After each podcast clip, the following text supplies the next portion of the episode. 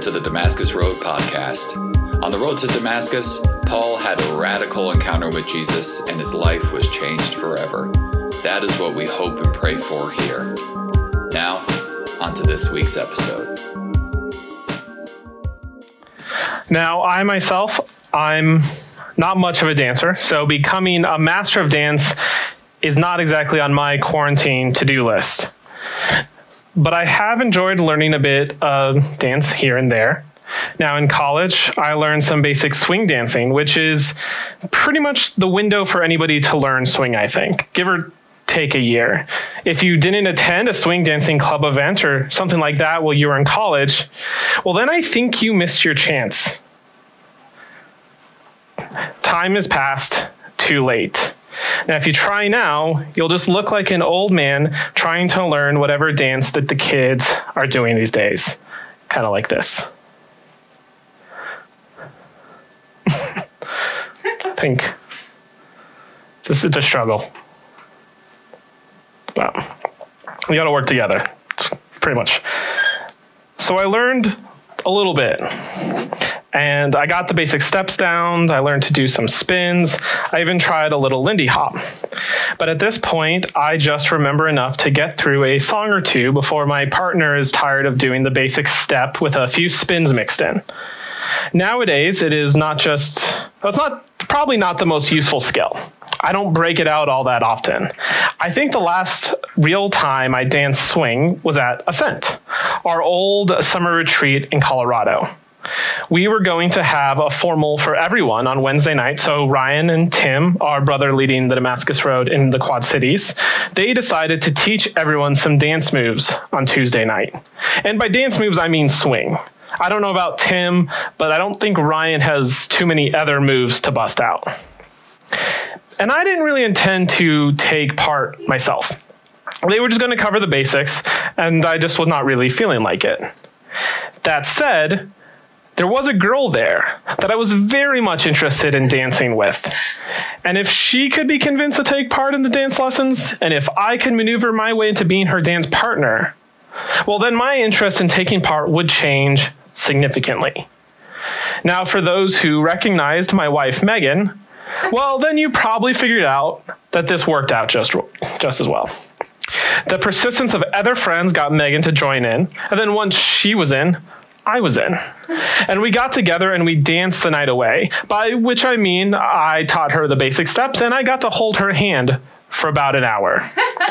it was very exciting, and now I have a dance partner for life. Over the last few weeks, we've talked about life as a dance. On one hand, dance is choreographed with steps that are carefully planned and rehearsed. But on the other hand, dance is fluid. It's in rhythm to the song. And while it can be choreographed, it can also be beautifully improvised and spontaneous. In the first week, Megan taught us about how we need the right partner. That is, dancing with God and not with anything else that we ask to carry our worth or our value. Brad taught us about how upon the cross, Jesus cuts in and he takes the lead. He dies for us on the cross so that we are free from sin.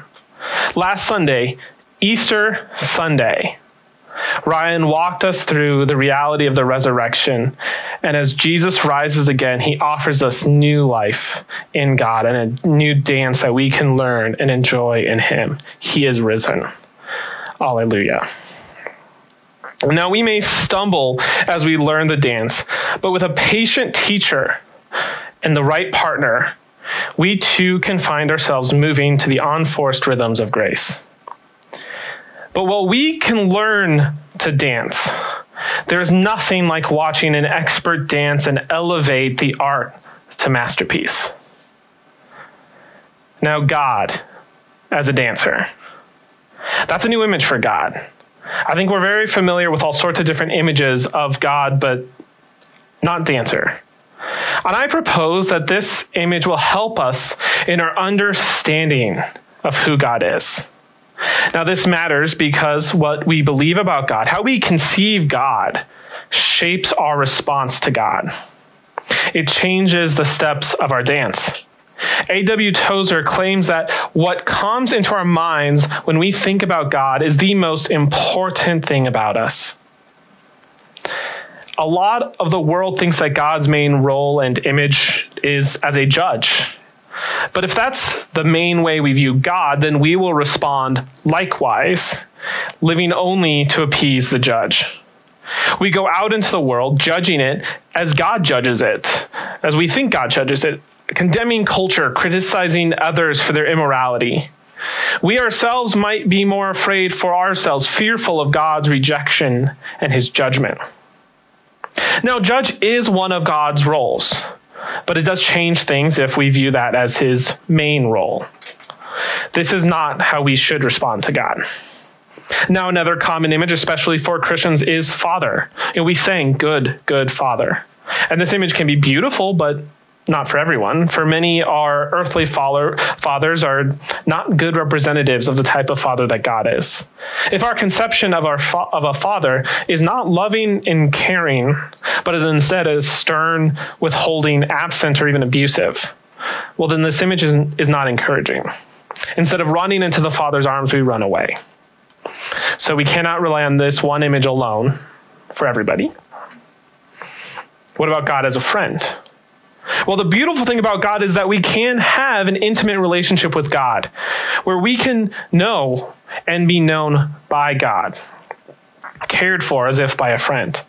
We cannot change who our Father is, but we can all find a new family in our friendships. But if we reduce God to just a friend, then we miss the holy aspects of our relationship. The tension of our relationship with God is that, well, God makes God's own self knowable to us. God is vast and mighty and Lord over creation. God is unlike any friend we will ever have. On the other hand, if God is a, a great and unknowable God, then we have proper reverence and awe of God, but we miss the intimacy that we can have with God. If God is only our protector, how do we process God in times of trouble? Now, the ways we see God shape our beliefs about God. They shape our feelings of God, and they shape our actions in response to God. And if we believe the Bible when it tells us that God is love, well, then how we see God fundamentally forms and shapes all we know and believe about love as well. So, what about God as a dancer? Now, I don't suggest this as a wholly encompassing image of God to replace all others. Again, that would just cause other problems. But if you will go there with me, I, I hope that this image, um, I hope that this is the image that we're going to explore. And I hope that it will help us to understand one of the most important and confusing aspects of God's nature the Trinity. So this morning, we're going to sit and watch the dance of God, the dance of the Father, the Son, and the Spirit. Now, admittedly, the Trinity is a confusing and abstract idea. God is three persons, but still only one God. There is the Father, the Son, and the Spirit. But the Father is not the Son, is not the Spirit, but all three are God. What does that mean? I mean, speaking, speaking about the Trinity raises all sorts of questions. I mean, what are the different persons? What are their roles? Are they just different aspects of God's character? Do they all exist at once, or does God take on a different role based on different purposes? Did Jesus exist before his birth? Did the Spirit exist before Pentecost? Who is in charge? Is God the Father in charge? No, seriously, what does the Spirit do?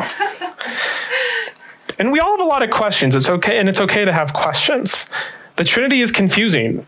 It is hard to explain. But often, when we are trying to teach and talk about the Trinity, we want to give a clear answer.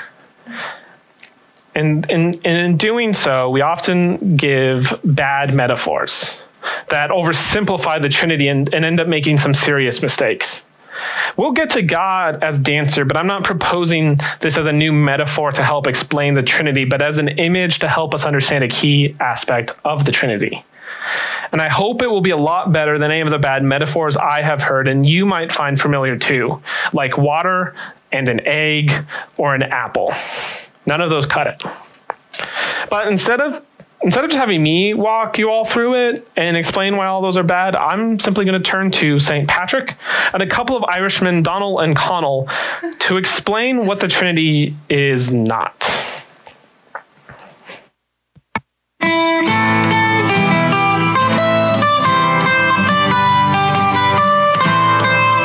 Okay, Patrick, tell us a bit more about this Trinity thing. Yeah, Patrick, tell us. But remember that we're simple people without your fancy education and books and learning, and we're hearing about all of this for the first time. So try to keep it simple, okay, Patrick? Yeah, real simple, Patrick. Sure, there are uh, three persons of the Trinity the Father, the Son, and the Holy Spirit, yet there is only one God. Don't get what you're saying here, Patrick. Not picking up what you're laying down here, Patrick. Could you use an analogy, Patrick? Sure, uh, the Trinity is like uh, water and how you can find water in three different forms liquid and ice and vapor. That's modalism, Patrick. What? Modalism, an ancient heresy confessed by teachers such as Noetus and Sabellius, which espouses that God is not three distinct persons, but that he merely reveals himself in three different forms. This heresy was clearly condemned in Canon 1 at the First Council of Constantinople in 381 AD, and those who confess it cannot rightly be considered a part of the Church Catholic. Come on, Patrick! Yeah, get it together, Patrick. Uh, okay, uh, then the Trinity is like uh, the sun in the sky, where you have the star and the light and the heat. Oh, Patrick. Come on, Patrick. That's Arianism, Patrick. Arianism? Yes, Arianism, Patrick. A theology which states that Christ and the Holy Spirit are creations of the Father and not one in nature with him. Exactly like how heat and light are not the star itself, but are merely creations of the star. That's a bad analogy, Patrick. The worst, Patrick. All right, sorry. The Trinity is like uh, this three leaf clover here. I'm gonna stop you right there, Patrick. Yeah, hold your horses, Patrick. You're about to confess partialism. Partialism? Yes, partialism, a heresy which asserts that the Father, Son, and Holy Spirit are not distinct persons of the Godhead, but are different parts of God, each composing one third of the divine. And who confesses the heresy of partialism? The first season of the cartoon program Voltron, where five robot lion cars merge together to form one giant robot samurai, obviously. I've never heard of Voltron. Of course you haven't. It's not going to exist for another 1500 years now, Patrick. Yeah, get with the program, Patrick. I mean, really, Patrick. I'm gonna stab you in the face, Patrick. Okay, that was probably a bit much. All right, I'll try again. Uh, the Trinity is like how the same man can be a husband and a father and an employer. Modalism again. All right, then it's like the three layers of an apple. Partialism revisited. Fine. The Trinity is a mystery which cannot be comprehended by human reason, but is understood only through faith and is best confessed in the words of the Athanasian Creed, which states that we worship one God in Trinity and Trinity in unity, neither confusing the persons nor dividing the substance, that we are compelled by the Christian truth to confess that each distinct person is God and Lord, and that the deity of the Father, the Son, and the Holy Spirit is one, equal in glory, co-equal in majesty. Well, why didn't you just say that, Patrick? on, Patrick. Ah, that's modalism. Ah, I find that that's a quite a fun way to at least understand a bit of the problems with some of these bad metaphors. And and sometimes though, uh, it is actually easier to understand God by understanding what God is not. So in some ways, these metaphors are helpful. God is not like water, which takes three different forms that are different and distinct and at different times. God is not like the sun. Jesus and the Spirit do not come from the Father. And God is not like a clover. The Father, the Son, and the Spirit are not all just one third of one God. They're each fully God. And now, if you missed it, here is St. Patrick's final explanation from the video. We worship one God in Trinity, in Trinity and unity, neither confounding the persons nor dividing the substance. That we are compelled by the Christian faith to confess that each distinct person is God and Lord, and that the deity of the Father, the Son, and the Spirit is one equal in glory, co equal in majesty. So I get it. That's not the most clear.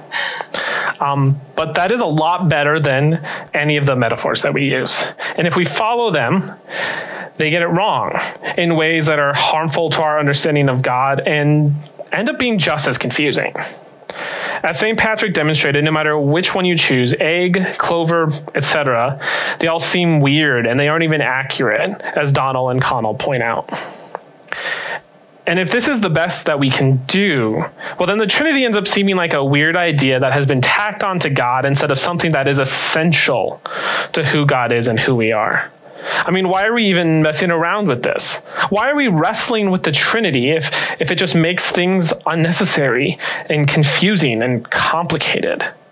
The eggishness of God isn't winsome or clear or compelling. It makes God out to be a curiosity or even a monstrosity.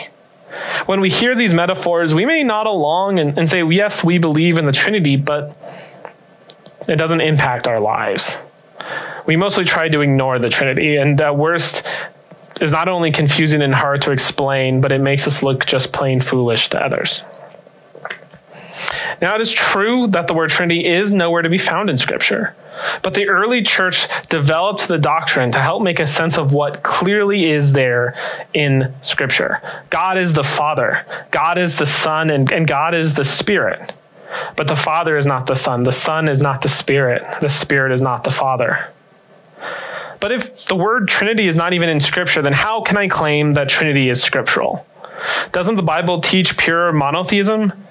Isn't the Trinity added on to God and not necessary or biblical? For instance, what about Deuteronomy 6 4? Ask the Muslim or Jew or others with a knowledge of the Old Testament. The primary prayer of the Jews, known as the Shema, starts with this Hear, O Israel, the Lord our God, the Lord is one. That seems pretty clear. One, not three. But this is where context in the Bible really matters. This section is about how Israel is to have one object of affection, Yahweh, which is what we see translated as Lord with little caps. Yahweh alone is Israel's God. God has chosen Israel, and Israel is to love God. The point here is not to teach a mathematical singularity, but rather that God is the only one worthy of their allegiance and worship and love.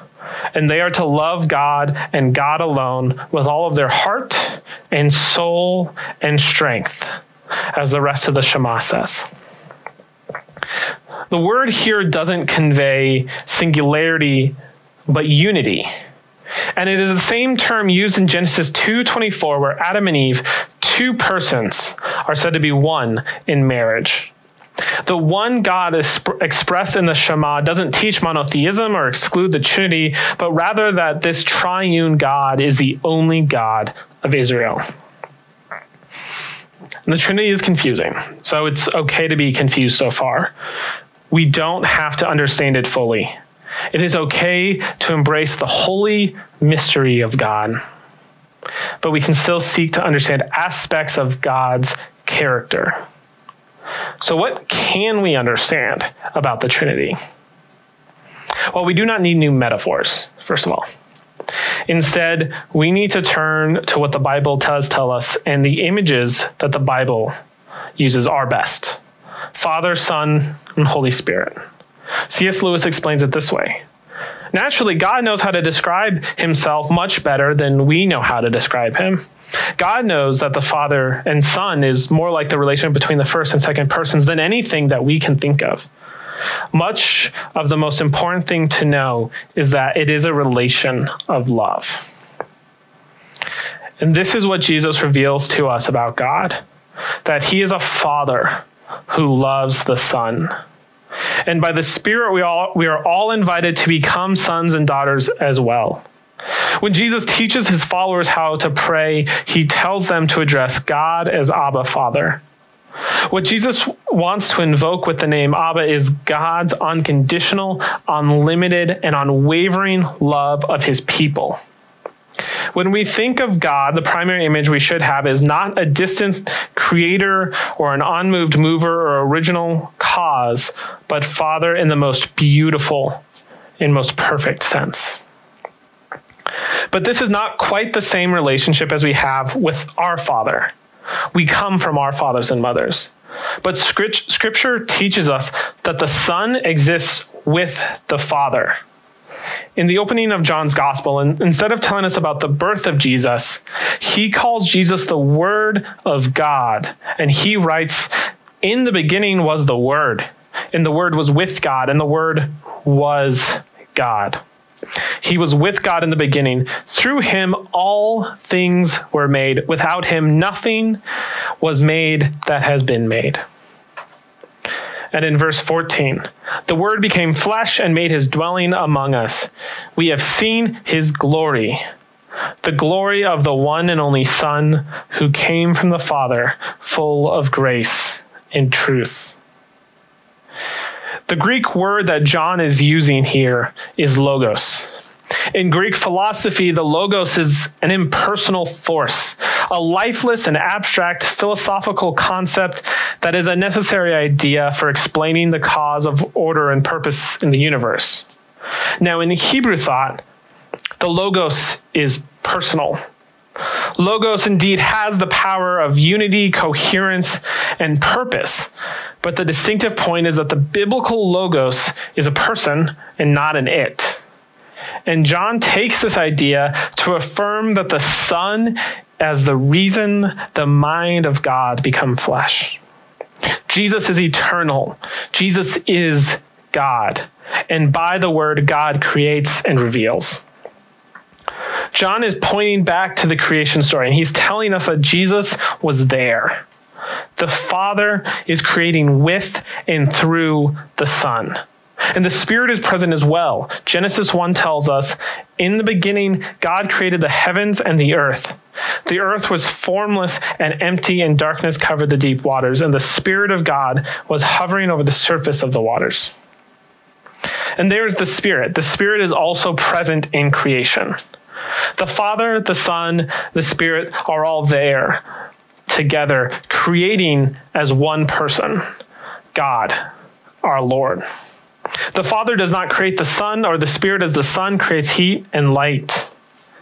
Later, we see that the Son sends the Spirit.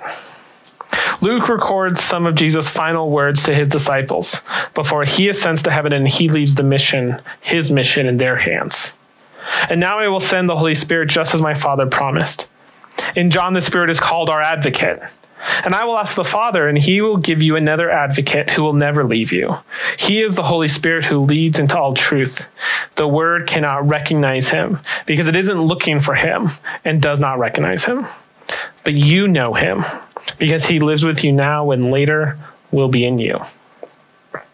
The Son sends us the Spirit to be with us as the church carries out Jesus' mission and ministry to the world filled with truth and the message of life and liberation from sin. With the Spirit in us, the Spirit points us to the Son. In John, the Holy Spirit is depicted as coming in Jesus' name, bearing witness to Jesus and glorifying Jesus. Basically, here's Jesus. And the Spirit Here's Jesus. There you go. And the Spirit is pointing us towards Jesus, and He is telling us to look at Him, listen to Him, learn from Him, follow Him, worship Him, be devoted to Him, serve Him, and love Him. You could say that the Spirit is Jesus' hype man. And the Spirit is very concerned that we love Jesus. Now you might think that it would be easy for Jesus to get a big head from all this praise and worship and love that the Spirit is directing his way. But instead of getting cocky about his own glory, Jesus completely submits himself to the Father. As Paul writes to the Philippians, to prove that Jesus is who Paul says he is, Paul writes this about Jesus who being in very nature God did not consider equality with God something to be used to his, adva- his advantage. Rather, he made himself nothing by taking the very nature of a servant, being made in human likeness, and being found in appearance as man. He humbled himself by becoming by becoming obedient to death, even death on a cross. Throughout his ministry, Jesus did not go about declaring, I am the greatest, but rather said things like, The Son of Man did not come to be served, but to serve, or if I glorify myself, my glory means nothing. Before he started his ministry, he was led by the Spirit into the wilderness. At the end of his ministry, just before his arrest, he said to God, Not my will, but yours be done. Again, he became obedient, even to the point of death on a cross. And this brings us back around to the Father. We audibly hear God's voice twice in the Gospels. In each of these instances, God basically says of Jesus, This is my priceless Son. I am pleased to be with him beyond your ability to understand. Listen to him. The Father loves the Son. There's no hierarchy with the Trinity. Each person glorifies the other, loves the other, pours themselves out for the other. In The Reason for God by Tim Keller, which is what inspired this series, Tim Keller sums up the Trinity like this The life of the Trinity is characterized not by self centeredness, but by mutual self giving love. Remember what we learned about sin a few weeks ago? Sin puts anything other than God at the center of our lives as we try to find our worth and our value in them. Ultimately, sin drives us towards the center, towards self centeredness. In the Trinity, we see that the very nature of God is self giving love. As for what this looks like, well, this is the dance of God. Again, from Tim Keller and The Reason for God. When we delight and serve someone else, we enter into a dynamic orbit around him or her. We center on the interests and desires of the other. And That creates a dance, particularly if there are three persons, each of whom moves around the other two. So it is, the Bible tells us. Each of the divine persons centers upon the others. None demands that the other revolve around him. Each voluntarily circles the other two, pouring love, delight, and adoration into them. Each person of the Trinity rejoices. Each of the persons of the Trinity loves, adores, defer, defers to, and rejoices in the others. That creates a dynamic, pulsating joy, pulsating dance of joy and of love. And the early church had a word for this perichoresis, which literally means dance or flow around. And you can notice the root of choreography within it. It is hard to talk about dance without a visual.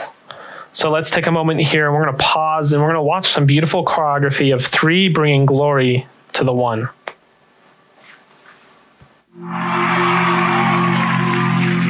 Are those real angels in the magazines? So is there a heaven you know now you've been? And are those real stars that hang in the sky? Or are they man-made, the trick of the light they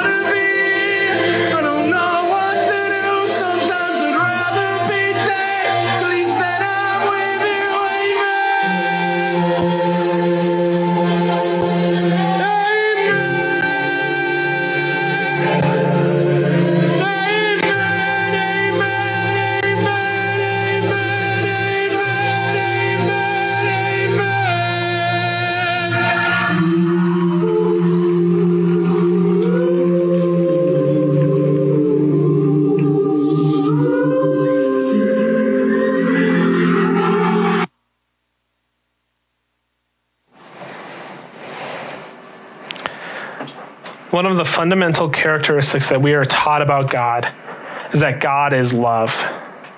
This is the image of the dance of God, of the Trinity dancing and orbiting around one another in self giving love. The dance cannot be done by only one person.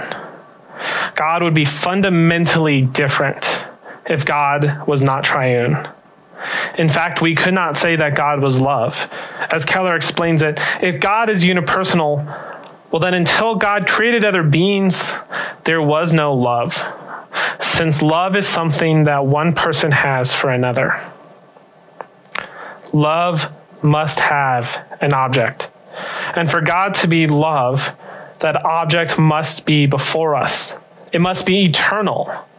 It must be God alone. Because if God is not a Trinity, then we would not have God, Yahweh, Lord. Perhaps we would have Marduk, the Babylonian god who created the world so that he could have slaves to do his bidding. Perhaps we would have Allah from Islam, who is called the loving, but was alone before creation, solitary and needing no one. So it is hard to understand how a solitary being without anything to love could become loving once he creates. And if that's how it works, well, then that means Allah is dependent on his creation, and, and that's another issue. And if God is merely the creator or ruler, then we are left with a sort of celestial traffic cop, a big brother in the sky, who can save us by not giving us a speeding ticket for which we could have gratitude, but certainly not love. Who, who wants a God characterized by supervision and rules? That sort of God is not great. A unipersonal God can be powerful, sovereign, and rule for all eternity, but a unipersonal God cannot be love. Love requires an object. Something must be loved. Now, if God is triune, this means this gives meaning to say that God is love because love is in God's very essence. Because the Father loves the Son who loves the Spirit who loves the Father. Because the divine person can dance around one another, glorifying the others, lifting them up miraculously and mysteriously found within our one God. This predates creation. This is love for now and all time. And this gives us new understanding of our creation as we return to Genesis. Then God said, Let us make human beings in our image to be like us. They will reign over the fish in the sea, the birds in the sky, the livestock, all the wild animals on the earth, and the small animals that scurry along the ground. So God created human beings in his own image. In the image of God, he created them, male and female, he created them. In those verses, we see the persons and the purpose of God. God says, Let us make human beings in our image to be like us. We are made to bear the image of our triune God. And if God is triune, then loving relationships and community are the great fountain of energy and beauty spurting up at the very center of reality. God did not create us so that God had something to love. It is not about God's lack, but it is about God's abundance. God created us because there is love to give. Love, by its very nature, grows and multiplies. It spreads. It gives from one to another. When we give love, we do not have less love. Rather, we have more of it. And we are made in the image of the triune God. We are made to exist in relationship marked by self giving love that glorifies one another. We were made to center our lives on God, to make the possible and passion of our lives knowing, serving, and resembling God. It is the dance of God, the perichoresis of the Trinity, as the Father, Son, and Spirit dance around one another in beautiful adoration and rejoicing. And the dance is reflected throughout creation. Planets orbiting stars, the dance of electrons within an atom, and the, the rhythms of tides and seasons. All of creation was made for the dance of God.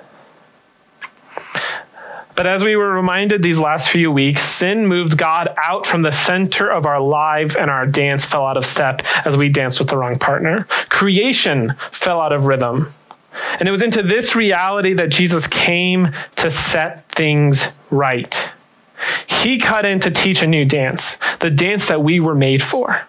It was a grand rescue operation as Jesus poured himself out for us, for humanity, for creation, to free us from sin, to liberate us from the evils of the world, to lift up the oppressed, to make the blind to see and declare good news to the poor.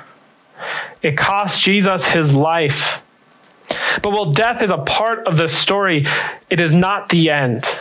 And Jesus conquers death. He sends the Spirit to fill us. He renames us as beautiful and beloved children of the Father.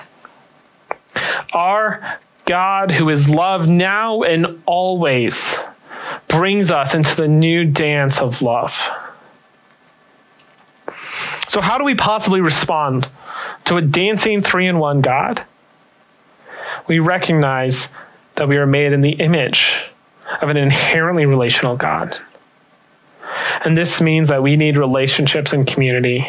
Author and pastor John Ortberg says it this way No matter how little money we have, no matter what rung we occupy on anybody's corporate ladder of success, in the end, what everyone discovers is that what matters is other people. Human beings who give themselves to relational greatness, who have friends they laugh with, cry with, learn with, fight with, dance with, live and love and grow old and die with. These are the human beings who lead magnificent lives. When they die, not one of them regrets having devoted themselves to people, to their friends, their neighbors, their children, their families. Not one. Put it this way we learn the new dance, the dance of God, uh, the dance of love through self giving love for one another. To do this, God needs to be at our core. If anything else is at our core, it will run dry. It cannot, it will not sustain us. And instead of self giving love, we will turn inwards towards self centeredness out of fear and want. In order for us to offer self giving love to one another, we must allow God to transform us to take the place of whatever it is that's at the center of our lives that is not God. Transformation is the work of God, but God does not force God's self upon us. We must allow God to enter our lives and to do restorative work upon us. So ask yourself what is it that defines and, and identifies you other than God? Where are you drawing significance and worth from that is not God? What wrong partner are you dancing with? Give it to God. Allow God to take its place. When we let Jesus cut in and take the lead of our lives, we will find that we are more free to dance and to live than ever before. With God at our core, we are free we are free from sin free from the struggles that control us, because we are no longer fooled into thinking that we need them to tell us who we are, to tell us that we matter and have significance. We are free to give more in love because God is at our center, sustaining us in love. Now, you may not feel very free right now, wherever you're at. That's okay. This is not because you lack faith or you need to try harder. Instead, Jesus leads the dance. We follow by submitting to our dance partner, letting him guide our steps. And it is a process. A new dance takes time to learn. Jesus is transforming us, working in us as we allow him to, but our liberation and our restoration will take time. It's okay if you have not mastered the dance and we learn the steps from the master of the dance. And, and I want to challenge each of us this week. Wherever you're at, commit to taking that next step, whatever that might be for you. We learn to dance by beginning with the basics, and we start one step at a time. We can all learn a new step, a more complicated dance from God. We are all on a journey towards Christ, towards finding Him at the center of our lives. Make that commitment, whatever that next step is for you. Is that a commitment to pursue the questions about God that have been dogging you for some time, keeping you from a deeper commitment? Maybe, maybe that's the question that must be answered to take you from testing the waters of life with God to diving right in. Is it a is that a commitment to be baptized and to make an open declaration that you desire for Christ to be at the center of your life? While we can't perform baptism at Celebration Sunday the way we would traditionally do, you can still make this commitment. You can still express that desire. Is it a is that a commitment to trust God with everything in your life? What have you been holding back? What can you give to God today? For the times we are living in, I have another challenge for each of us to take this week. The dance of God is a dance of self giving love that reflects our, our three in one God. How do we love each other right now as we dance at least six feet apart? I mean, right now we are facing some very unique difficulties. We cannot gather, we cannot be together. If we did, we'd have to ma- we'd have to wear masks and maintain our distance, which does not make for a very compelling dance. But one thing this pandemic has taught me is that there is so much out there for staying connected and for serving one another. We just have to be creative. We can connect by watching movies together, we can play board games, host a book club, and more while talking to each other online. And not only that, it has encouraged friends to reconnect with friends who moved away. We're all connecting online anyways. So boundaries such as such as distance are crumbling down. And I know a lot of people in our community are doing some cool things to stay in touch. But I also know there are people who are feeling alone and isolated. Use the resources that technology has made available to us to bridge that gap. And love isn't just connection, it's service. We can serve one another by showing care for one another and support for one another. If you're worried that somebody is struggling with loneliness, anxiety, or depression during these lonely, anxiety inducing, and depressing times, check in on them. Give them a call or text, FaceTime, or Zoom with them. Serve them by letting them know that they are not alone and that you care about them. For another way to serve one another, DR can help. One reason that we've been talking about um, Damascus Road's Benevolence Fund more lately is because we do not want anybody in our community to feel alone and to feel helpless. If you need help, reach out. If you want to help, you can give to that fund consider what can you do to pursue community and connection? Or consider who is one person that you can invite into community and connection with you? Or who can you reach out to and check in on? Show them you're thinking about them and care about them. Find out if they need anything that you can offer. And admittedly, too, times are hard. And perhaps you do not feel as if you have much to give financially, emotionally, or spiritually then let someone else love, let someone else practice love by loving you. If you need help, please reach out. Reach out to friends and to community.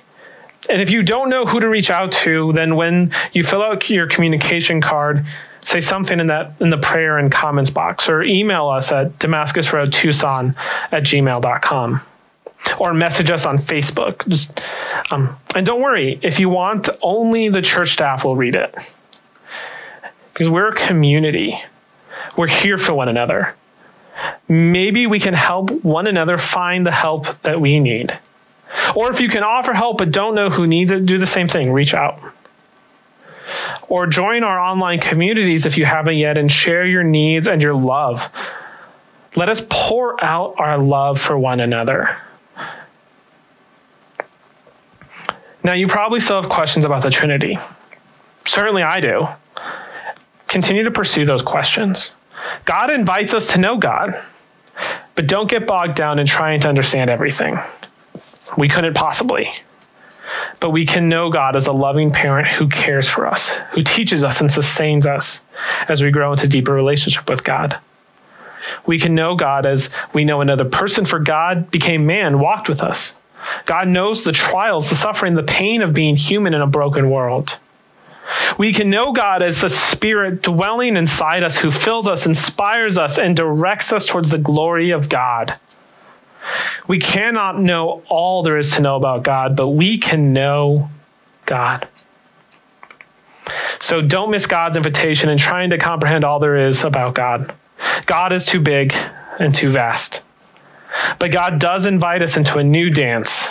It is a dance of oneness with God who is one and in community that is united in God. It is a dance of love as we pour ourselves out in love for our friends, our family, and neighbors, just as the persons of God pour out their love for one another and for us. We are invited into a new dance, taught and modeled for us by the Trinity, our God who is Father and Son and Spirit. Please pray with me. Dear Heavenly Father, I pray that we be inspired by the image of the Trinity, by who you are, by your nature, of, of three, three in one God who dance, three people dancing around, pouring themselves out for one another, glorifying each other. I pray in our communities that we can do that too. That we can continue to give love because when you give love, there is not less, there is more and more. And when you're at our at the center, Lord, when when we let you take over and define who we are and our value and our significance, Lord, then you will you you forever can sustain us, Lord. You will never run dry. There will always be enough. We when that's at our core, we can give and we can give, Lord, without fear of want. So I pray that wherever you're at, Lord, you take take the lead in the dance. You take us and you guide us. You teach us the steps, Lord um, so that we too can learn the new dance of God, the dance of love. I praise you in your holy name, Father, Son, and Spirit. Amen. Thank you for joining the Damascus Road podcast. Our mission is to follow Jesus together by being with God, loving everyone, transforming people, developing leaders, growing new ministries, and changing the world. You can find out more about us online at DamascusRoadTucson.com.